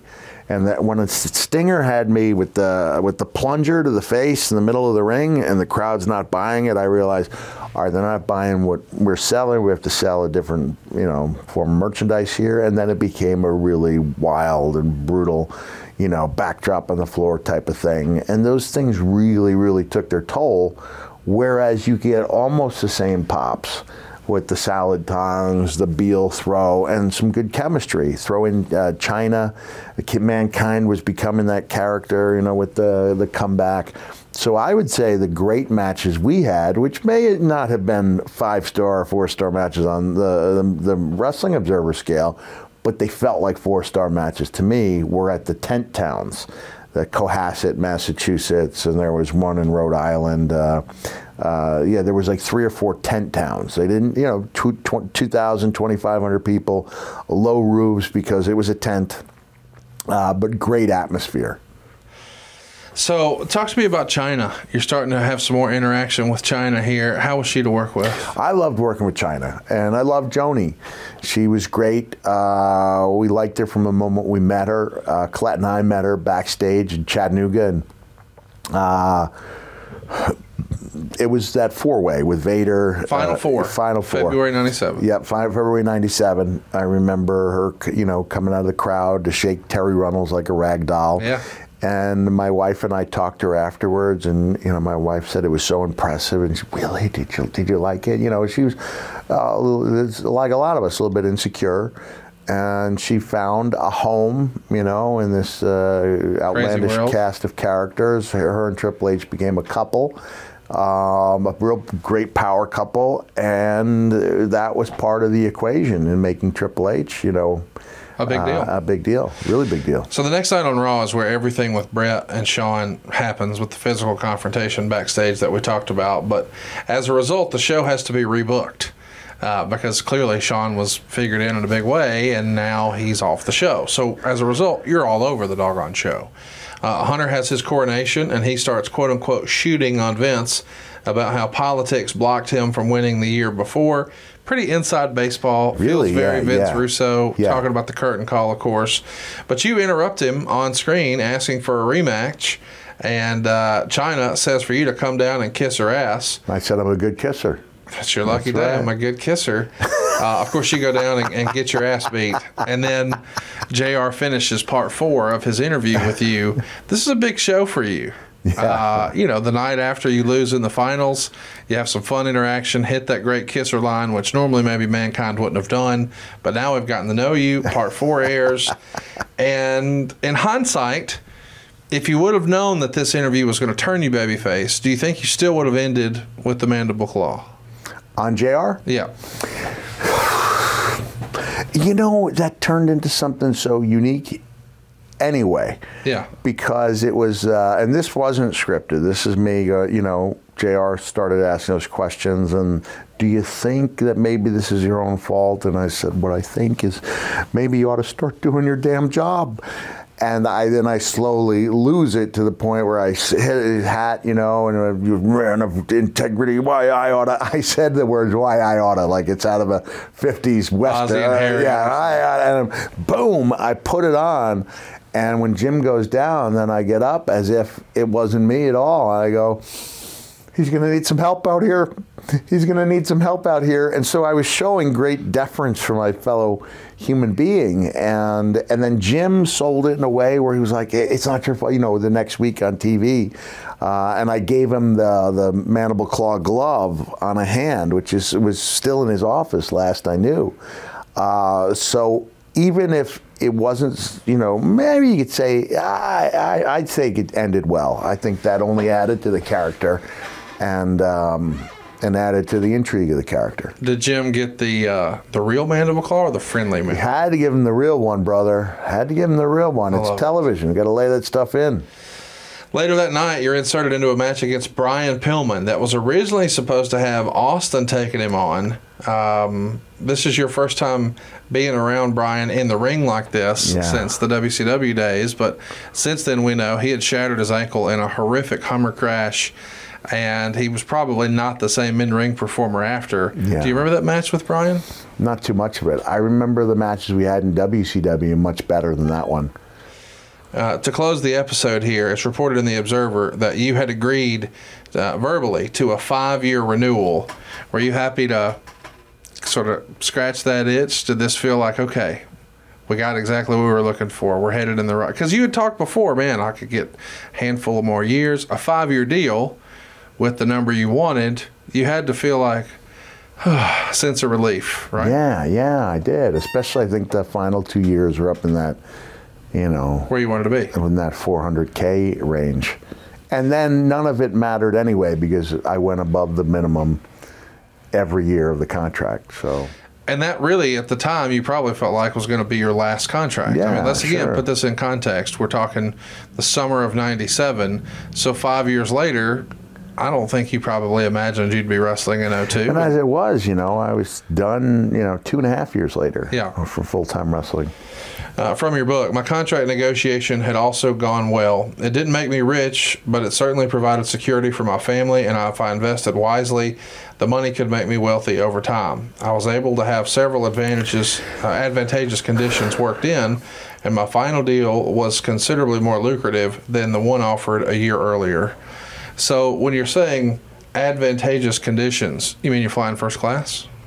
No, I, I didn't even know what a first class ticket looked like until I became WWE champion. Really? Yeah, so I don't know what advantageous conditions I was talking about because the contract still didn't call for, you know, my travel to be paid. Uh, airplanes would be. Yeah. But hotels and uh, rental cars, I had tried to get that in my contract, saying that uh, WWE could look at it as an investment because they knew I wasn't going to treat myself as well as I should.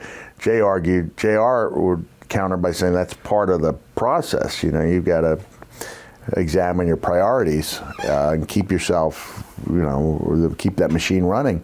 Uh, so I don't know what those, but it was it wasn't first class. I remember asking Sean Waltman specifically, like, uh, "What's an F fare?" I'd never seen an F fare. You know, you get a Y fare, a Q, a B, and all these. That's first. You're in first class. And I said, "Has there been some type of mistake?" And he goes, no, "You're the champion. Like you, the champion always flies first class." And then even after I dropped the title of The Rock, those F fares kept coming. Uh, and I thought there'd been some type of mistake, and then it may have been Sean Waltman telling me, "No, you're you're, you're grandfathered in," because at that time title changes are still a pretty rare occurrence. It was a big deal to be champion. Yeah, you wouldn't have six or seven former WWE champions on the roster. You might have two or three, and it was a big deal. Um, and I've been really lucky that that's been part of my deal ever since. I'm curious from a, a, travel standpoint. You know, I've often heard wrestlers. I think Lou Albano is the first one credited with saying it. All that matters, all that's real, is the money and the miles. But I've also known in more recent years, guys started to travel by bus for maybe the last decade or yeah. so. In hindsight, do you think your career could have been extended? Maybe you could have had a longer run had you been afforded the whole bus treatment? I don't think so. I think my career could have been extended if I had realized at a pivotal point that I didn't need to be 280 anymore. I didn't have to justify the weight by saying I'm working with The Undertaker. I've got to oppose a physical, physical threat to him. That's the point where I could have gone down. I was over enough where I could have gone down 30 pounds and the, and the audience would have accepted it. And instead, I went up 30 pounds. So now instead of being 280 during the best part of my career, I was 300 plus and that I think contributed to the problems I was having with my knees and the uh, and then when my knees went now it's an over reliance on uh, wild bumps. So uh, I think I, I, did served myself really poorly by not but you, you know at that point you just I'm sore every day. I'm beaten up. And and I'm not I'm not a pill guy at all yeah. I'd maybe taken a, you know, a handful in my life. And what did comfort me was those late night stops. Little Whataburger here. A little Whataburger. And it didn't seem like too much to ask. Like, I'm a guy, I'm on the road 200 plus days a year. I'm hurting when I come home. I'm hurting pretty much all the time.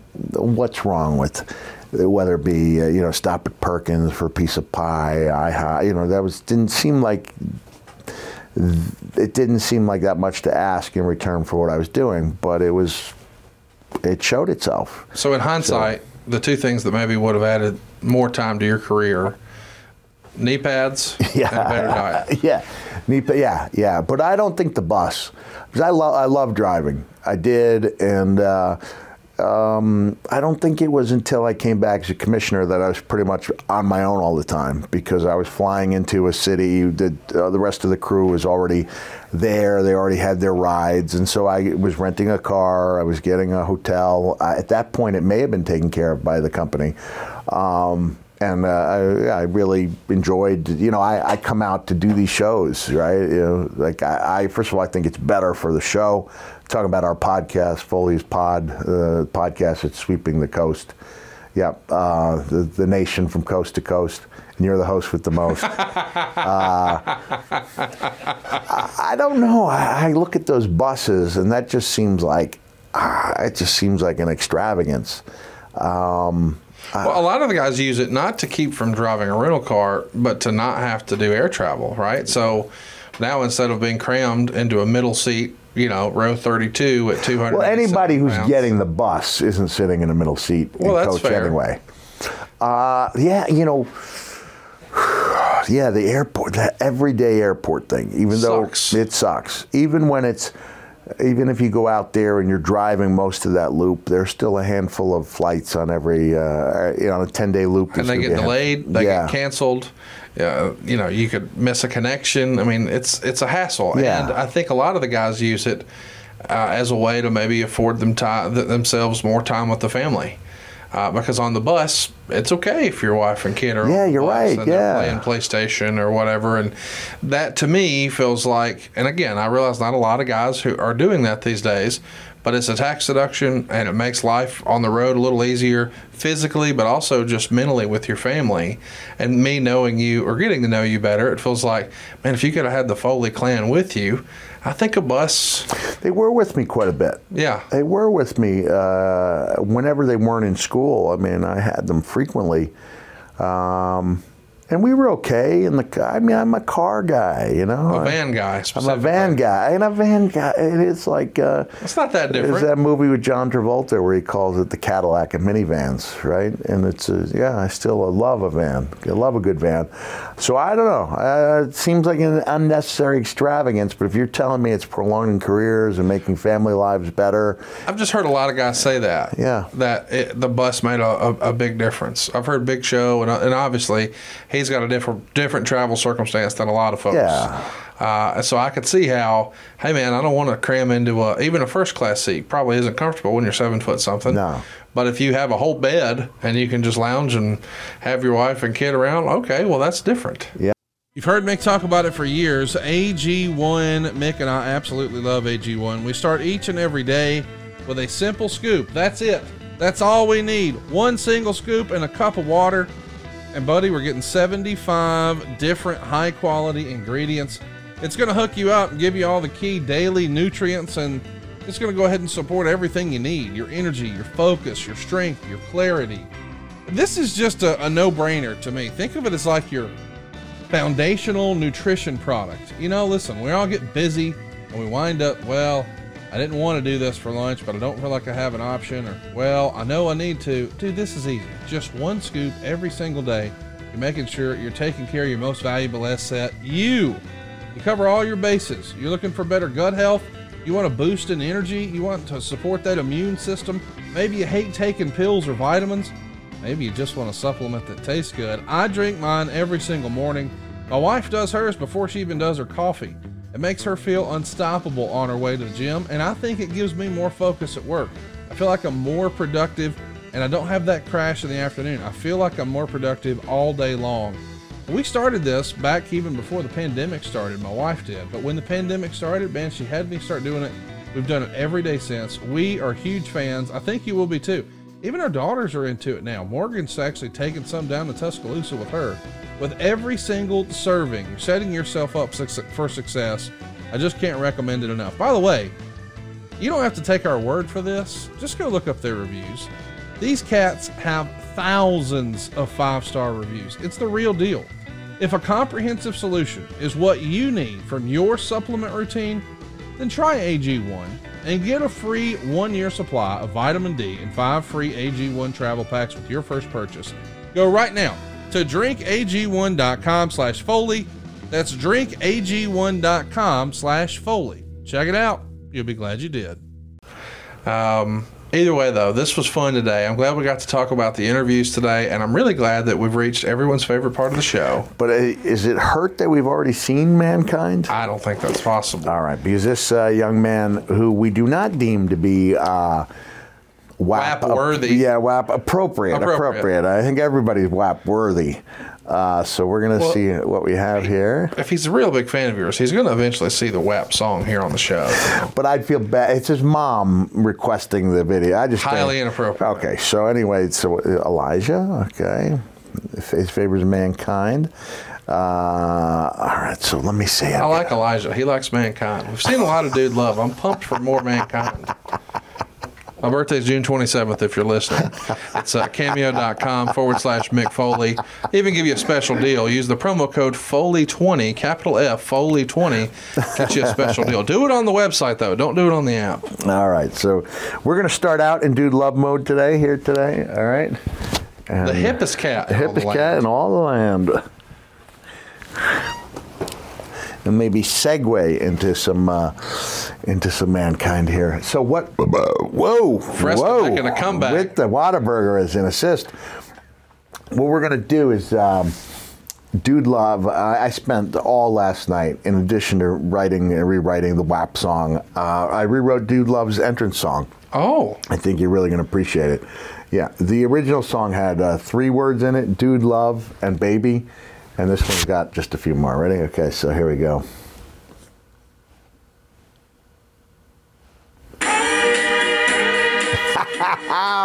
Elijah, my man, my main man, your eyes are not deceiving you. This is exactly who I think you're thinking. I think you think, I think you think it is. The hip cat that I'm thinking, you think, I think, you think, I think you think it is, is none other than Dude Love. And I understand Amanda has given Dude the word. They're celebrating a very special day. And we're not talking about Groundhog's Day, Daddy, or Take a Child to Work Day. You know what day I'm talking about, Elijah? I'm talking about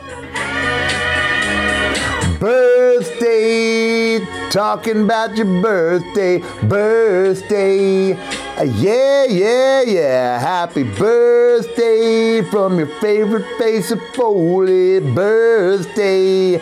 Ow. Yes, Elijah, I believe the exact quote Amanda gave to me is you thought that Cactus Jack was highly overrated and mankind not a big deal to begin with because you know that it was the dude who knew how to get down and do that. Wait, wait, wait please, please, I was just, I was just joking.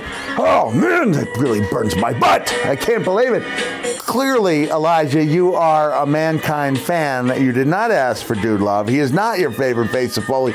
So let's see if I can rectify that situation because I know you eat, sleep wrestling, and you want to be a wrestler when you grow up.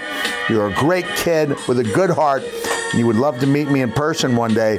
That can happen, but not before you meet mankind through the miracle of video. So hold on a second. Let me see if I can find the three time WWE champion.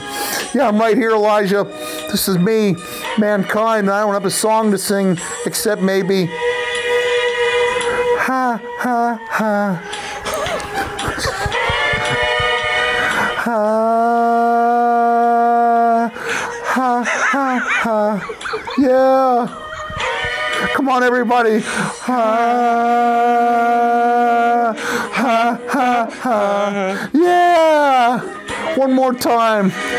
Ha, Yeah, this is mankind. Thank you for thinking of me to make this day nice. Oh, wow. What a virtuoso. I can't say it's a virtuoso performance because I also had uh, Conrad Thompson and the great Dave Grillo there. And uh, this has been your cameo video. And Elijah, I'll open up the DMs so we can figure out a time and a place to make that meeting happen. In the meantime, may all your days be nice. Oh, that was a hit, right? come on now. Ah. that might be the best one yet. You were like my Jordan Ayers on that one. Dude, right? didn't see it ah. coming. I didn't either. It's It tremendous. just made magic. Now, if we'd scripted that thing, It wouldn't have been as good. Them may have doubled off the wall, but that, my friends, was a home run. That was a home Yeah. run, and you can get a home run right now at cameo.com forward slash Mick Foley and use that special promo code Foley20, capital F, get a special deal there. It's good for everything, Mick, not just birthdays, but anniversaries, graduations, just a little pick me up. Got somebody's going through something, maybe they sur- kicked out of a surgery, got a. Little pick me up. Yeah. Uh, I got my kids a Nick Gage uh, video for Christmas. I got one, too. I- did you really? Someone sent me a Nick Gage one, and it was one of the coolest. I'm, I'm a member. I have it in my wallet. I'm a card carrying member of MDK now. Are you really? Yeah, MDK all freaking day. So I wanted Nick to know that although I'm not a cursor by nature, that uh, it's not a Nick Gage interview, uh, not a Nick Gage Turn cameo up. without that. So uh, yeah, so the kids really enjoyed that, and um, and I have, like I said, I've gotten myself a, a handful of them just to lift my days, and it's really been effective. So if you're out there for any reason or no reason at all, cameo.com slash Mick Foley, enter the code Foley with a capital F, 20 at checkout, you get 20% off. How about that? And by the way, this was not a plug. It's more of a public service. Yeah, I think so. Because you're putting smiles on people's faces. That's what it's all about. How could you see what we just saw and not be happy? so spread that love and cheer and uh, And help right here. support the Bret Hart of Cameo. The best, Best there there is, is. the best there was, the best there ever will be. Mr. In Your House himself, the hardcore legend, Mick Foley. We'll be back next week, and Mick, I'm pumped. Next week we're talking about Dude Love. Oh, I thought you were, we were talking about the, my WAP. Uh, you want to do WAP next week. next week, yeah, we'll do that next week. Little WAP action coming your way right here. No, we're going to turn it into Hab, Happy Ass Birthday. Yeah, so we're not going. You know, we yeah, come on, come on. This. What, what would yours even be? Like if you had to weak ass punches. I don't know. We'll come up with something next week right here.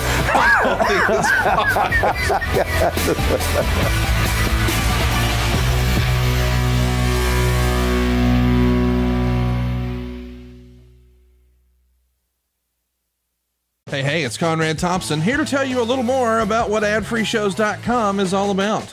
Get early, ad free access to more than a dozen of your favorite wrestling podcasts every single week, starting at just nine bucks.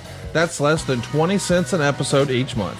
And yes, you can listen to them all directly through Apple Podcasts or your regular podcast apps. How easy is that? Ad Free Shows also has thousands of hours worth of bonus content and docu-series like Title Chase, Eric Fires Back, Conversations with Conrad, and The Insiders. Plus new series like The Book with David Crockett, Monday Mailbags with Mike Chioda and Nick Patrick, and a whole lot more. And you want to talk about early? You can't get any earlier than listening to the shows live.